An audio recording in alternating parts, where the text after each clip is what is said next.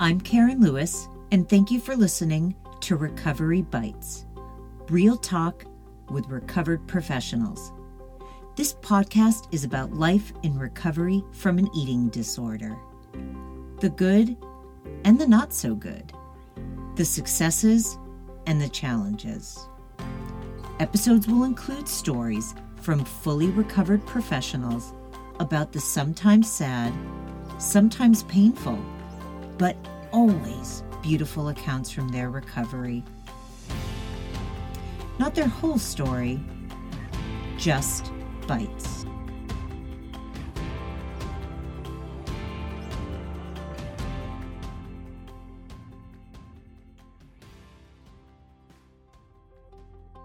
Hello, everyone. We're in for another beautiful episode for the podcast this week. My guest today is Greta Gleissner, and she is a really, really powerful human being. We are going to be talking in this episode about how do you not give up when people deem you as chronic. And it happens. People get told they're chronic. The insurance company says you're chronic. Therapists at times can say you're chronic dietitians, doctors, it happens. Family members. How do you get through that and not give up? We also talk about, and one of the ways you don't give up is finding the tiniest flame that you still have burning and strengthening that. That's what I do with my clients. I try to find the smallest thing and we keep growing that and start growing sense of self which is something that is so important when you're trying to recover from an eating disorder. We're also going to talk about how do you heal from an eating disorder when it's really entrenched in your family system. You will hear in the podcast that both greta's mother and father had an eating disorder. So how do you move on when it's in your home, modeled by your parents. There's a lot of really interesting things that Greta has to talk about today. So I'm really excited and I hope you all enjoy the podcast. Here we go. Good afternoon, everyone, and welcome to another episode of Recovery Bites Real Talk with Recovered Professionals. I am so happy and honored to have a great colleague on this podcast, Greta Gleissner. Greta, welcome to the podcast. Thank you so much, Karen, for having me. I'm so excited to be here. I'm thrilled to have you. So, Greta is a psychotherapist in New York City. She is uh, she has so many things on her resume of what she does. I am going to let Greta explain to you. So, Greta, share with the listeners who you are, what you do, because you have some great projects. I, I call them projects, but you know, big things in the fire. So, go ahead. Thank you, Karen. Uh, yes, first and foremost, I am an eating disorder and trauma therapist in Manhattan. I have a small private practice.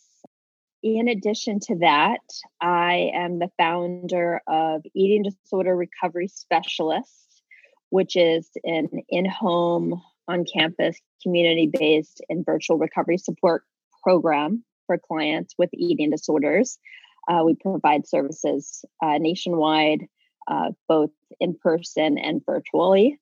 Uh, and then my newest project is uh, Sanctuary, which uh, I co founded with Dr. Sarah Chips, and it is a program for PTSD and related trauma disorders. We can, it's an IOP in Manhattan.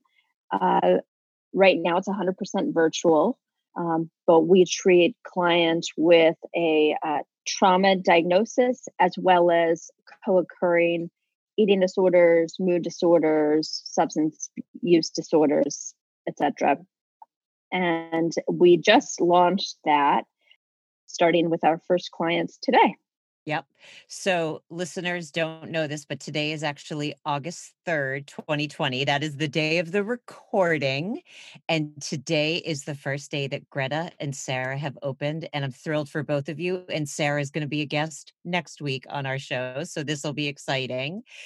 So, Greta, I kind of just want to jump right in. I know that you had said that to some degree, you were almost diagnosed as like chronic like almost to the point and and typically when that word is thrown out it's kind of a hopeless diagnosis. Tell me what your thoughts are what was going on? I know that there was trauma eating disorder so many things that were wrapped up in it. So can you just give us a little bit of background and how it felt for you to be labeled chronic? Because I think a lot of listeners get that label and feel hopeless. Certainly. I would say that it was an implicit label. It wasn't an overt, you are chronic. I certainly felt that I was chronic. Uh, I had been struggling uh, with with an eating disorder, you know, really since I was 14 uh, with primarily bulimia and had gone to my last treatment center at 28 and kind of stumbled, you know, forward into a recovered state, but had also used food in some way, probably since I was five years old. And so there was always a, you know, I, I, I really thought because I didn't, I didn't think that I would be able to be free of it. And, you know, there was kind of research out there that was something like, you know, if you don't, basically, if you don't have early intervention, your chances of fully recovering go down drastically, uh, especially, of course, the longer that you have it. And while I might have, you know, got into therapy a few years down the line, I really didn't have, you know, this was in the late 80s, early 90s, because I'm 46. I really didn't have there, you know, proper, you know, like Monte Nido might have been around, was around, but in California, I'm from Kansas originally. You know, we had hospital programs, you know, so, and that didn't even come until, you know, uh, eight years into my diagnosis, you know, so I really, and the extent of my behaviors were so extreme and, and constant that I just felt like how will I alleviate uh, any of these symptoms um, permanently? Um, Can I interrupt for one moment?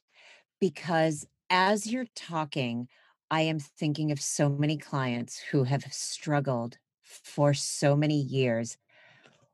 I'm going to just go right in it. How did you not give up? Because I have a lot of people that I've treated, have been through treatment programs, private practice, and they're like, I'm a lost cause. I've been doing this for 10, 20, 30 years. So, Greta, I'm listening to you recounting on your story. How did you not give up? I'm I'm pausing because that's such I've actually don't think I've ever been asked that question. And I started to get a little bit emotional when you asked me that question because I know how it is, but it, and I and I will address it. Um, but it also traces so back to my earliest history of how I never gave up, back dating back to five years old. Um, I never gave up. There was something in me that there was just this little flicker of hope. I don't know how I had it. It was just internally that on a day to day basis, I was in a hopeless state. But on kind of a macro, more kind of spiritual, uh, level. Not that I felt spiritual, but there was this. I had this small belief that like I'm. I just there has to be there's something better for me, and and even when I was, you know, 16 I, I i knew at that moment i knew i was going to be a professional dancer but i knew at that moment like if I could ever heal from my eating disorder, then I would be a therapist. I knew from 16 years old that was going to be my path after I danced. And so there was something that kept me like a hope, like a blind faith, um, just a little bit on a larger level. In the day to day, I felt like I'm never going to get out of this. But somehow there was something just keeping me going. I want to I want to highlight something you said. That tiny tiny tiny flicker of hope. And I keep emphasizing tiny because sometimes it's that small. But when I can find that with a client, if I can say, is there anything? By the way, when I work with clients, I definitely want to work on the traumas, the behaviors, the all the emotional things that went into the eating disorder, but I also want to keep blowing on that little flame and saying, how do we strengthen that part as well? That's the part that I also really focused on. I don't know if you have any thoughts about that. Yes, exactly. I I definitely am the same on that and and particularly with uh you know eating disorder you know work of course but specific to trauma work you know it's like building capacity in multiple ways but particularly building capacity on the the the possibility that it's possible to recover or that it's possible to move forward in some way. Um, and so that is definitely, you know, when I was in it, I, I think that prior to uh, real treatment, I just had a very tiny hope that just it was like treading water. And then as I got into treatment, then I was, you know, starting to build capacity to have more hope and more like oh it's not just a possibility it's it could be a reality and you know and then building from there mm-hmm. i'm curious if you can speak to because i know I know that you were a professional dancer. I also know that you said dancing was not a part of the eating disorder. In fact, it helped you with the recovery process. So, can you speak to that, to being a dancer? You were a rockette. I mean, for people, is that what it was? A rockette? I, I, I can never. There's so many things I can't get right. You were in a Radio City rockette, right? Is that what we were just having this conversation before we started the podcast. Um, and that's tremendous pressure. So speak a little bit to that. Yes. So while it in in the moment it was not it was not you know when people hear oh you're an eating disorder and you're a dancer that's the go-to assumption. Oh dance caused your eating disorder you know and and for some that can be a big part of you know uh, some of the um, you know stressors and, and, and you know factors that that lead to the development and maintenance of an eating disorder. For me while it wasn't helpful to be you know scrutinizing my body and things like that you know in the mirror that piece wasn't helpful. It certainly didn't lead to me developing the eating disorder. I actually was never um, i never had comments through my ballet teachers or any of my teachers around my body uh, or yes there was there was a general pressure and aesthetic that was there, but I personally never had people saying, you, you know, need to lose weight or you need to look a certain way. Or there was never a focus on that ever for me, fortunately.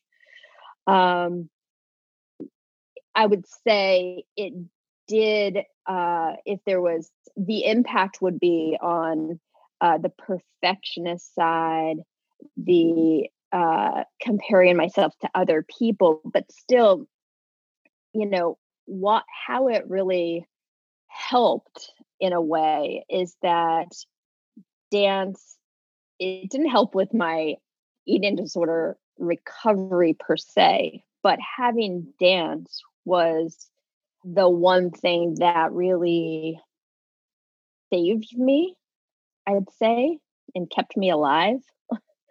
um, that was the thing that I had, uh, ex- you know, externally that I knew that I was. Um, it was how I knew who I was at the time before the eating disorder, but I also internally it was a world that I could, you know, uh, where I fit, where I could get lost in, where I nothing else, you know, internally, externally, you know, about my world was happening ex- when I was dancing, you know, and so that really propelled me to like take a lot of risks and you know move forward and yes i had the eating disorder alongside but it was more like the eating disorder got in the way constantly of dance as opposed to dance exacerbating my eating disorder it reminds me, or not reminds me, but what I'm thinking of right now is this is where we can take any part of ourself and use it as uh, I'm going to use the words positive or negative. So for you, Uh, or I'll say for me, when I was in my eating disorder, the one of the one of the functions was I didn't want to focus on anything else because everything else felt overwhelming. Life felt overwhelming. Becoming an adult felt overwhelming. My sense of self intimacy blah, blah, blah, the whole thing. So i just narrowed in on my eating disorder. So compartmentalizing that way was working at a disservice to myself then there's the one that you focus on that is a healthy distraction, a healthy way of compartmentalizing, which for you was dance. It had almost the same effect, but in a healthier, more positive way. Everything washed away and you were happy. You were in your body. You know, it's just so interesting that sometimes what we, a method that we use that actually hurts us can also be a method to help us.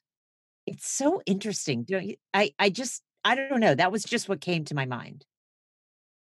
Yeah, no, it definitely is. You know, um, I mean, it's it's very you know similar to you know carolyn costin always talks about those you know your, the temperaments and traits that you know used in the eating disorder then in, in when recovered you use them in a more positive way and it's exactly like that um, she talks about using traits for assets or liabilities. Is that right? What is with me today, everyone? I'm suddenly forgetting all of my words. Forgive me, everyone. It's only 10:30 in the morning. I make it sound like, you know, oh my goodness, it's like 5 a.m. Nope, just having one of those mornings. So, yes, that's what it is assets and liabilities. You're right. What what role did trauma play in the eating disorder and how can you say you were able to walk move away from the behaviors and drop more into yourself even though we cannot change the past trauma still happens but it usually what we like to do is somewhat distance the relationship from it or change the relationship from it. So do you have any thoughts about that yes um the eating disorder really allowed me to live in a mostly dissociated state for the majority of my life to survive. Put simply, um, you know, it really, you know, stuff, numb, avoid, not think about. Um, well, that is avoiding. um, it allowed me to, you know, I couldn't tolerate. It had very many parallels of, you know, uh, I have, you know, history of childhood sexual abuse. It had a lot of parallels uh, in terms of, you know, taking in, purging, not tolerating fullness, all kinds of, you know, parallels there that I didn't really know at the time um, earlier on. Um, but also in terms of attachment trauma, um, it was really, you know, it was there, you know, it filled me in a way and and took away momentarily the just constant gnawing heartache and heartbreak that I repeatedly just felt as a result of just a lot of, you know, neglect and emotional abuse. And and I say that with, you know, I I know there's a lot of, you know, there are there are a lot of you know when working with clients and i work with families and there's and, my and my family itself is also you know they they're really wonderful in, in different ways. And but the families that i work with I, I see so many families and and and i think wow you know like that level, the support that's out there. I don't want to say because I had this trauma and that trauma and that trauma that it's about parent blaming or anything at all in that way. I want to make that clear because I see so many families and parents that are just so supportive and wonderful, you know. But I also came, I also had both my parents also had eating disorders. So they came with their own set of my mom and dad. so they came with their own set of, you know, stuff. Um, you know, so yes, there's all of the the temperaments and the traits and all the kind of perfect storm to make it, you know, the eating disorder develop. Um, but I would say that the eating disorder really, uh, you know, the main function was to really help me um, fill as well as distance myself from various traumas and trauma responses.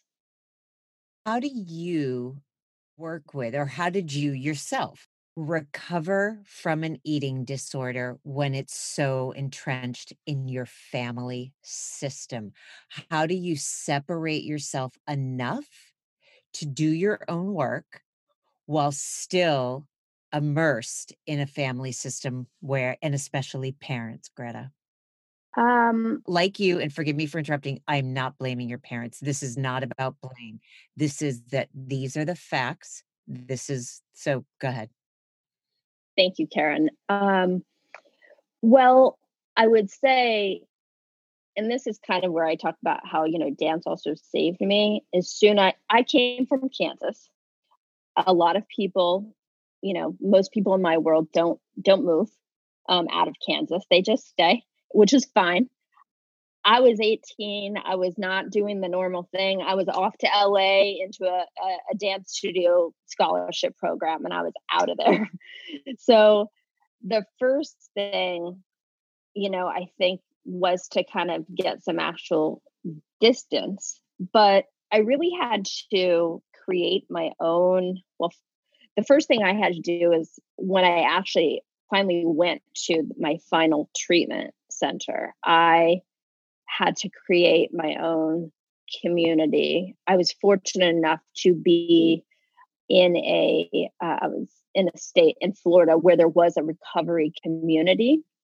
Um, I also had to manage my expectations around emotional availability and of of uh, and limitations um, for you know uh, for my family system you know, uh, and and create a new family system for my recovery. You know, my family is and was great for certain things, uh, but for recovery and emotional availability, it was just I'm an only child, also, and so I did have step siblings later on down the line, but I was really used to kind of operating by myself throughout my life. And so when I finally got into recovery, um, and creating, you know, and and was surrounded by people who were also trying to do the same thing. That was the first piece. And then I and then I created some kind of surrogate family members who could support recovery adults um, i mean i was an adult as well but other people who were like par- parental figures to me that could also help in that way emotionally um, and then i had other people that were kind of like siblings that i never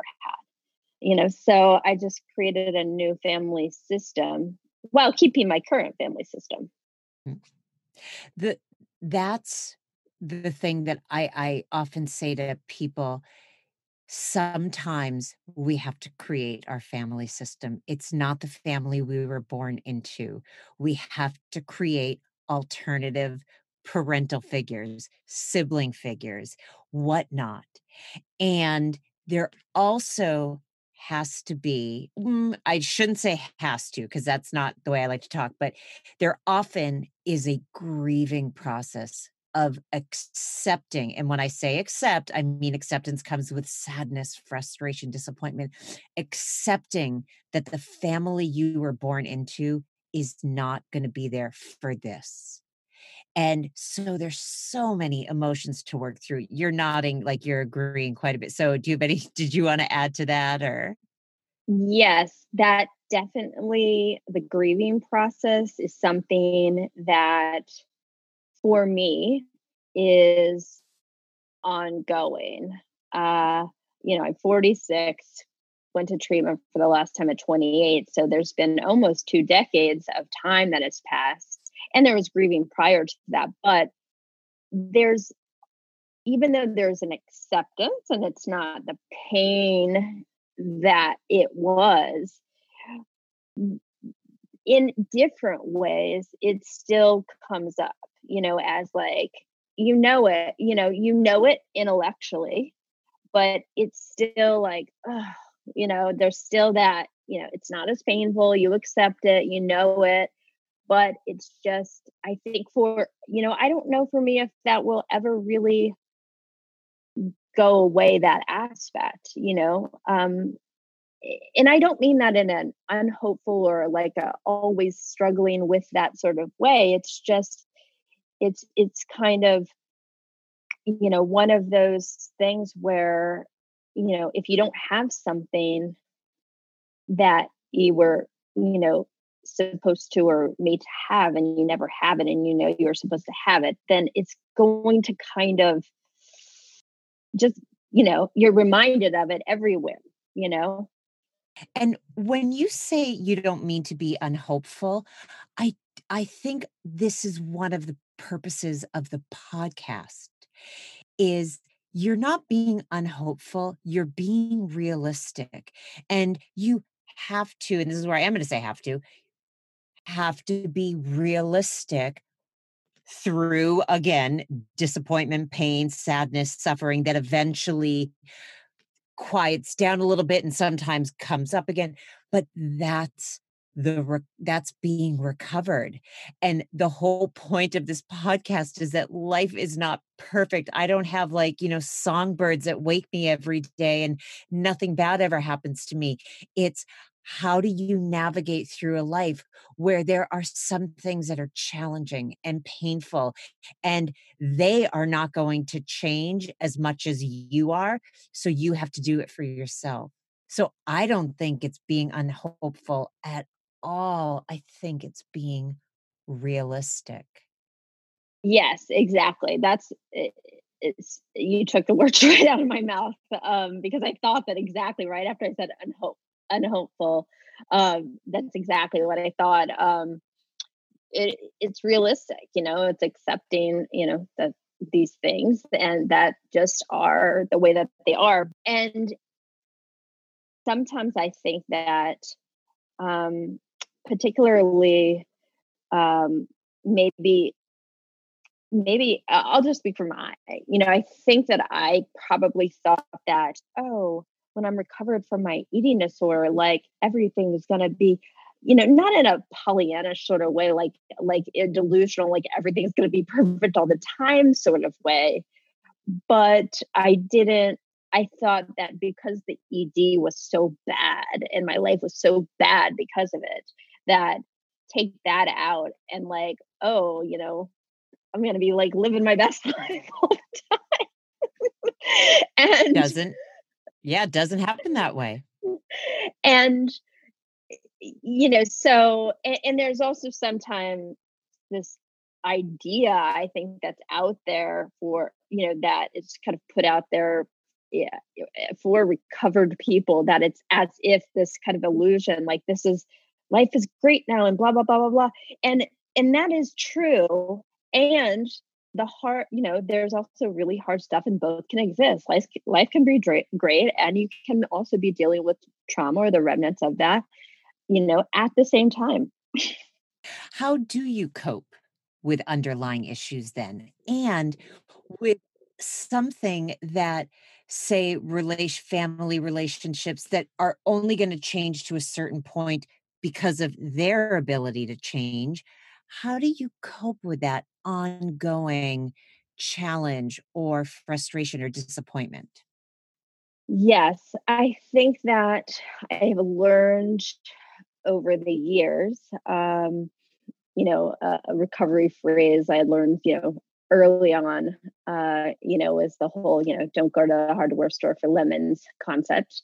And I have learned over and over to not fall into certain traps and to set certain boundaries. And I still, even to this day, if certain things come up, uh, my first instinct sometimes is like, oh, I want to like text my mom or or or my stepdad and and say this, and then I say, mm, you know, like I I'm I can think that I'm gonna I want to say it because I'm excited about something, but I know that like I'm not going to get what I'm hoping to get. And so I'm like, nope, just back it up, you know? And so I have to really internally remind myself and go to, well, if I am the the the people that are going to be most supportive i'm not saying they're never supportive but just for specific things if i'm expecting a certain type of or, or, wanting a certain type of support or response or a certain level of excitement about something to match like what my experience is to some degree i know who those people are that i need to go to you know? And so and, no I'm, I'm, i was just going to say and that's really important. Not everybody can provide the same level of support and that doesn't mean that these people aren't important in your lives just that. You have to know who could you who do you go to for this? Who do you go to for that? And by the way it's funny i always thought the expression was you can't go to the hardware store and buy a loaf of bread for you it's lemons. Either way i still love it. I say to clients all the time so it's basically like you're going to the hardware store and you're like uh i can't find the bread. Of course you can't find the bread. They don't sell bread in a hardware store. So you have to go to the right places for the right support. Exactly. Exactly. You know, my family's very supportive in different ways. This is, and when you ask, you know, how do you cope um, ongoing, you know, so much today is not uh, so much about the family system. Um, while that's still painful, and yes, I, I, I still have kind of I, I, you know, I'm in my own therapy, of course, and as a therapist, always doing my own work.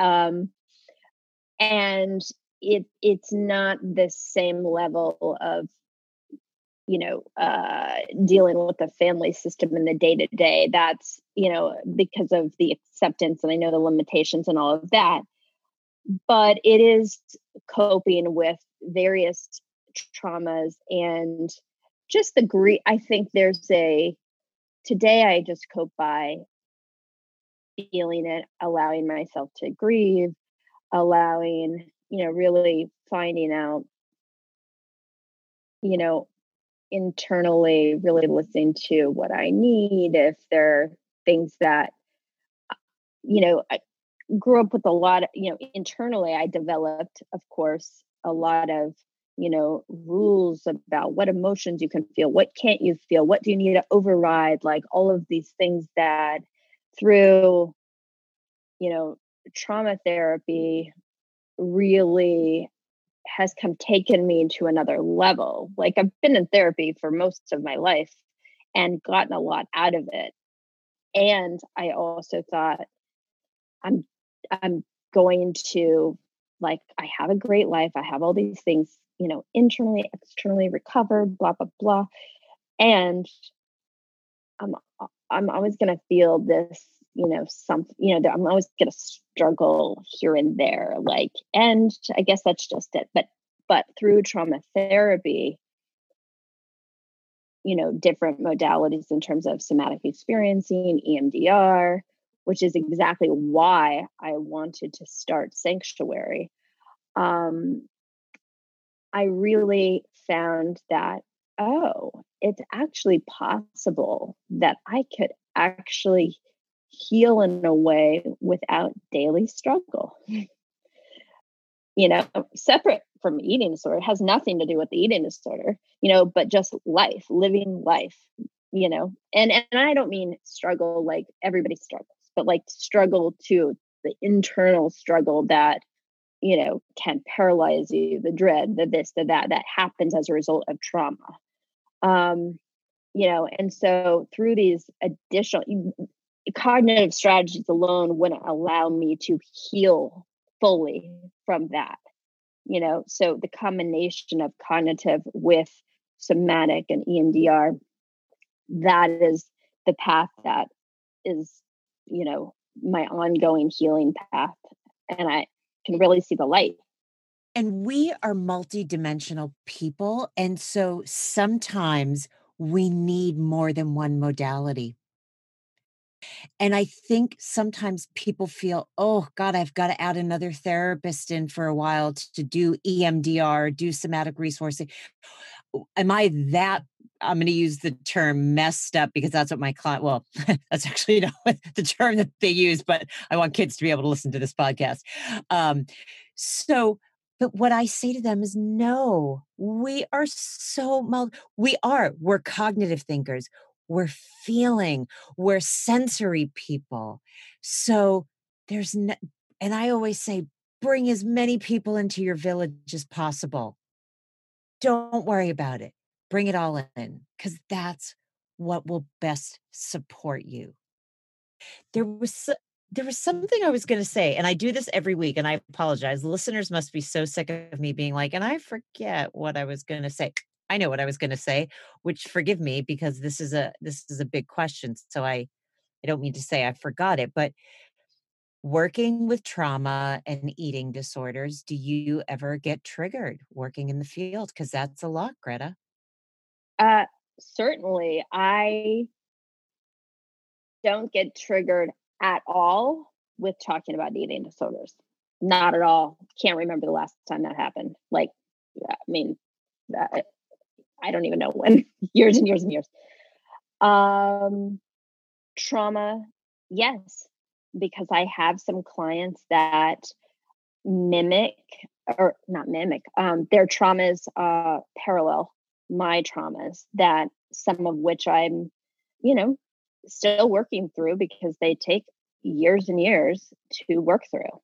And, you know, um, so yes, but I have uh, internal resources uh, that I use um, through different uh, somatic and EMDR techniques, imagery techniques, things that kind of provide an emotional shield um, uh, to in session so that uh, if I'm triggered. It doesn't happen a lot, um, but it, it's something that um, definitely, if it's something unexpected, um, that all of a sudden somebody comes out with that can definitely oh didn't see that was coming and for a minute i can feel it in body you know and then i have you know in in a moment i'm internally reminding myself of you know my resource and all the things you know for a moment and then you know i'm, I'm still present stuff with the client but yes of course that that happens um you know occasionally you know i will uh tap in my shoes if something's very triggering.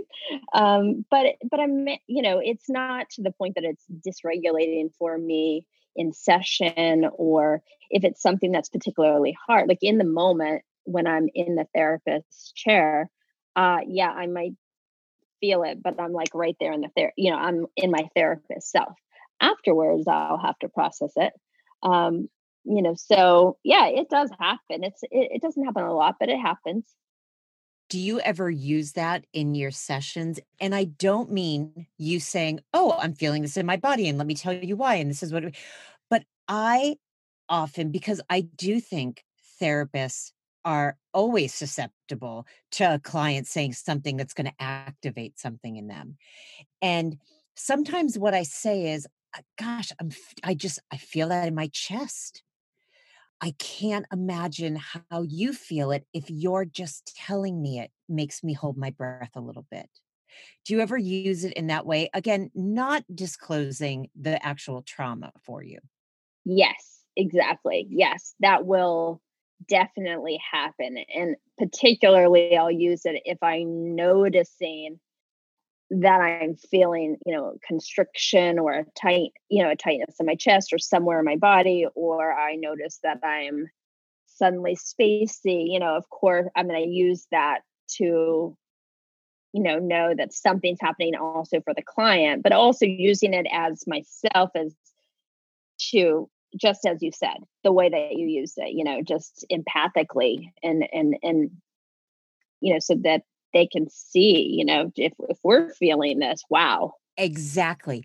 It actually validates a trauma victim who thinks they're either overreacting, it was their fault, you know, their feelings are just, they're out of touch with their, it validates and says, no, no, no, that I, I want to honor what you're feeling as opposed to saying you should be ashamed of it and push it down with food or starve it out of your body or throw up that feeling.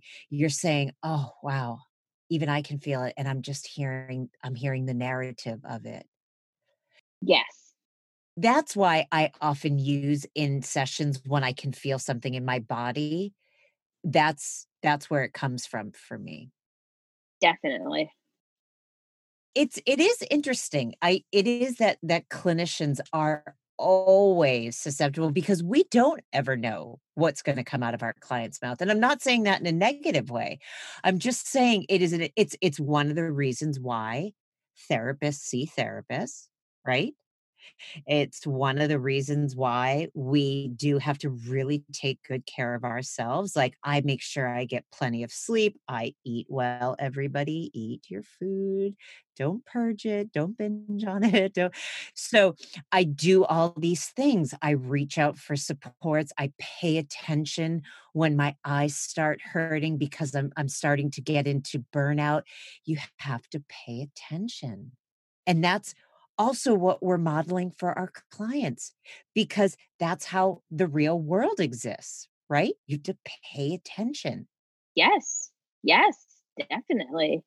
And also too, you know, as a therapist, this this actually started when I was in graduate school and uh, and I was seeing my therapist. There was something that that shifted at the time that I thought, oh, well, now that I'm in graduate school to become a therapist, I can no longer struggle with anything. it was like such a cognitive distortion. But, you know, as a therapist, you know, when you go a certain amount of time and things are, you know, you see your therapist or whatever, and then you do come up against something that you know maybe you're in a really stressful time and there's trauma that's triggered there's trauma that happens you know as you are you know um, years recovered and down the line you know for me then it was like well who you know how am i going to get support um in a way that is going to feel you know uh, who you know especially if you if you know a lot of people not not in the eating disorder world but just in general in therapy world with edrs i'm talking to clinicians all the time you know and so who am i going and i don't mean that in like who am i to see because i know everybody that's not what i mean but like you were you know you you can kind of worry to some extent about like oh can i bring this in and maintain confidentiality or anonymity or you know if you're you know there was a, a period of my life several years back that i thought oh and it had nothing to do with ed but it was just trauma related and i thought uh, it was a hard place and i thought oh my god like if i if i needed some type of program to deal with trauma or something like how, where would i even be able to go? You know and you know during that time when i had a lot of stress and a lot of different traumas that were going on you know i basically just created my own like you say the village. I created uh, my own little village of of, of a team. And you know you know i can say that I, there there's a little part of me that um yeah i say it without shame but there's still that little part of them know, that's saying right now as i'm saying it like do you think you should really be saying that right now yes. and but that's the truth you know like that is yes i am recovered and yes i've been a therapist for a long time and yes there are things that come up in life that still can just rock your world i mean i mean that's part of being human i know that but you know to actually be able to speak about it publicly that's something that's not uh, often in our community. Yes in there are certain i think that there are certain levels of within the recovered community that there are certain levels of things that are discussed but there is also and i've spoken to many other recovered professionals there are other things that they're like oh i'd never i would never say that to anybody in our community you know there's a lot of things that are taboo you know seemingly taboo that people would not want to come out with unrelated to the eating disorder because they're professionals they're recovered and what does that mean? There's a sacredness to working with a therapist that is your like safe harbor that is has no connection with anything else. And by the way that's why clients come to us. We're not a friend in the friendship group. We're not a colleague at the office. We are someone completely separate that is there just for us, just for the client.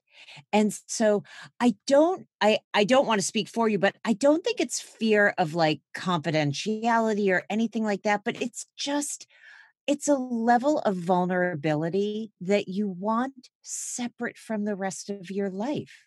And I say that in a positive way.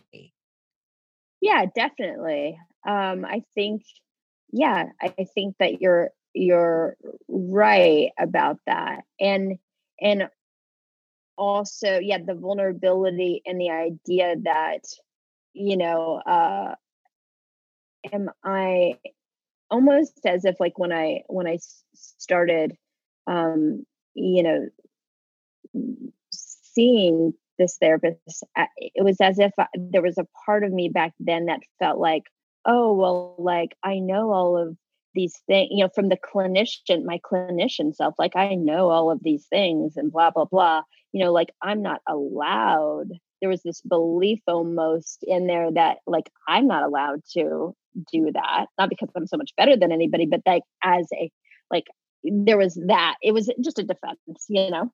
Um yes. Protector part you know? And what was very humbling for me uh, when I sought out therapy a few years ago uh, for a relationship I was in, and it was very complicated. And I had to acknowledge that I don't know everything about therapy and I don't know everything about myself. And that's why I'm going to therapy to understand, to hear it out loud, because it sounds right in my head. But then sometimes when you say things out loud or somebody reflects things back to you. So, we don't know everything. And I do think there's a lot of embarrassment. Like, shouldn't you know how to take care of yourself if you are a therapist? Yes, I do. And as a result, I am reaching out to somebody to talk to. That's what I would recommend somebody else do. But it's it's interesting. It is very very interesting in our field, isn't it? Yes, definitely. And um and it, and and yes, I just want to clarify too that I certainly don't think I know everything, but there's that. I was like, "Damn, Greta, I don't know." uh, not even close. I was like, "Greta, will you be my um, therapist?" absolutely not. I want to clarify that for everything, for everyone out there. Not at all. Don't think that at all. But the idea that you know, you know a certain level of skills and this and that and blah blah blah blah blah like all of those things clinically clinical interventions and yada yada. And like y- you still can't talk your way out of x y or z for certain situations just because you know them and you could maybe help your client in a similar way. And it's also similar to doctors know how not to get colds or get the flu, but they do because they're exposed to the environment. We know how to navigate through depression, anxiety, whatever it is, and we are exposed to the environment. So we are not immune to it. Exactly. Greta, I wish we could go on for a lot longer. But we are going to have to start winding down. Before I ask you your final question, is there anything you would like to say that I didn't ask you that you want to say to listeners? Anything at all? Uh, oh, goodness. Um, I don't think so. I think we've covered a lot. I could talk for for days with you. I know, right? This sometimes these conversations go on offline and like you know for hours i'm still like and then what about this thing and that thing? So yes but greta we are going to have to end. So your final question is though that if someone were to write about you on the bathroom stall what would it say? I would say i would say that mm, well, hopefully it would be something positive, but I would say that uh, I'm persistent as hell. I hope that's okay to say. Um, um, you know, I'm just going to push. I will never give up. That is what has kept me going. And I will never get up, uh, give up, whether it's in a recovery process, whether it's dealing with an insurance company, whether it's dealing with uh, I will never give up. You know, uh, I have clients that sometimes think like, oh my gosh, you're gonna like give up on me or this or that. Never, ever, ever, ever, never give up. And that's the message I also say, you know, to for other people, never give up. Right. That's right. Greta, it has been an absolute pleasure. I really want to thank you for being on the podcast. Thank you so much, Karen. It has been wonderful. And so thank you so much for inviting me. It was my pleasure. I was very excited to do it. I was as well. Okay. All right, everyone. Well, that's it for another episode of Recovery Bites Real Talk with Recovered Professionals. I look forward to talking to each one of you next week. Take care and stay safe. Bye bye. That's a wrap for this week's episode of Recovery Bites Real Talk with Recovered Professionals. And I thank each and every one of you for tuning in with me. You can view more from today's episode, including guest information and excerpts, by visiting www.karenlewisedc.com forward slash podcast. You can subscribe to future shows by searching Recovery Bites on Apple Podcast, Spotify, and Google Podcast. All right, everybody, be well, and thanks for listening to my Bite for the Week.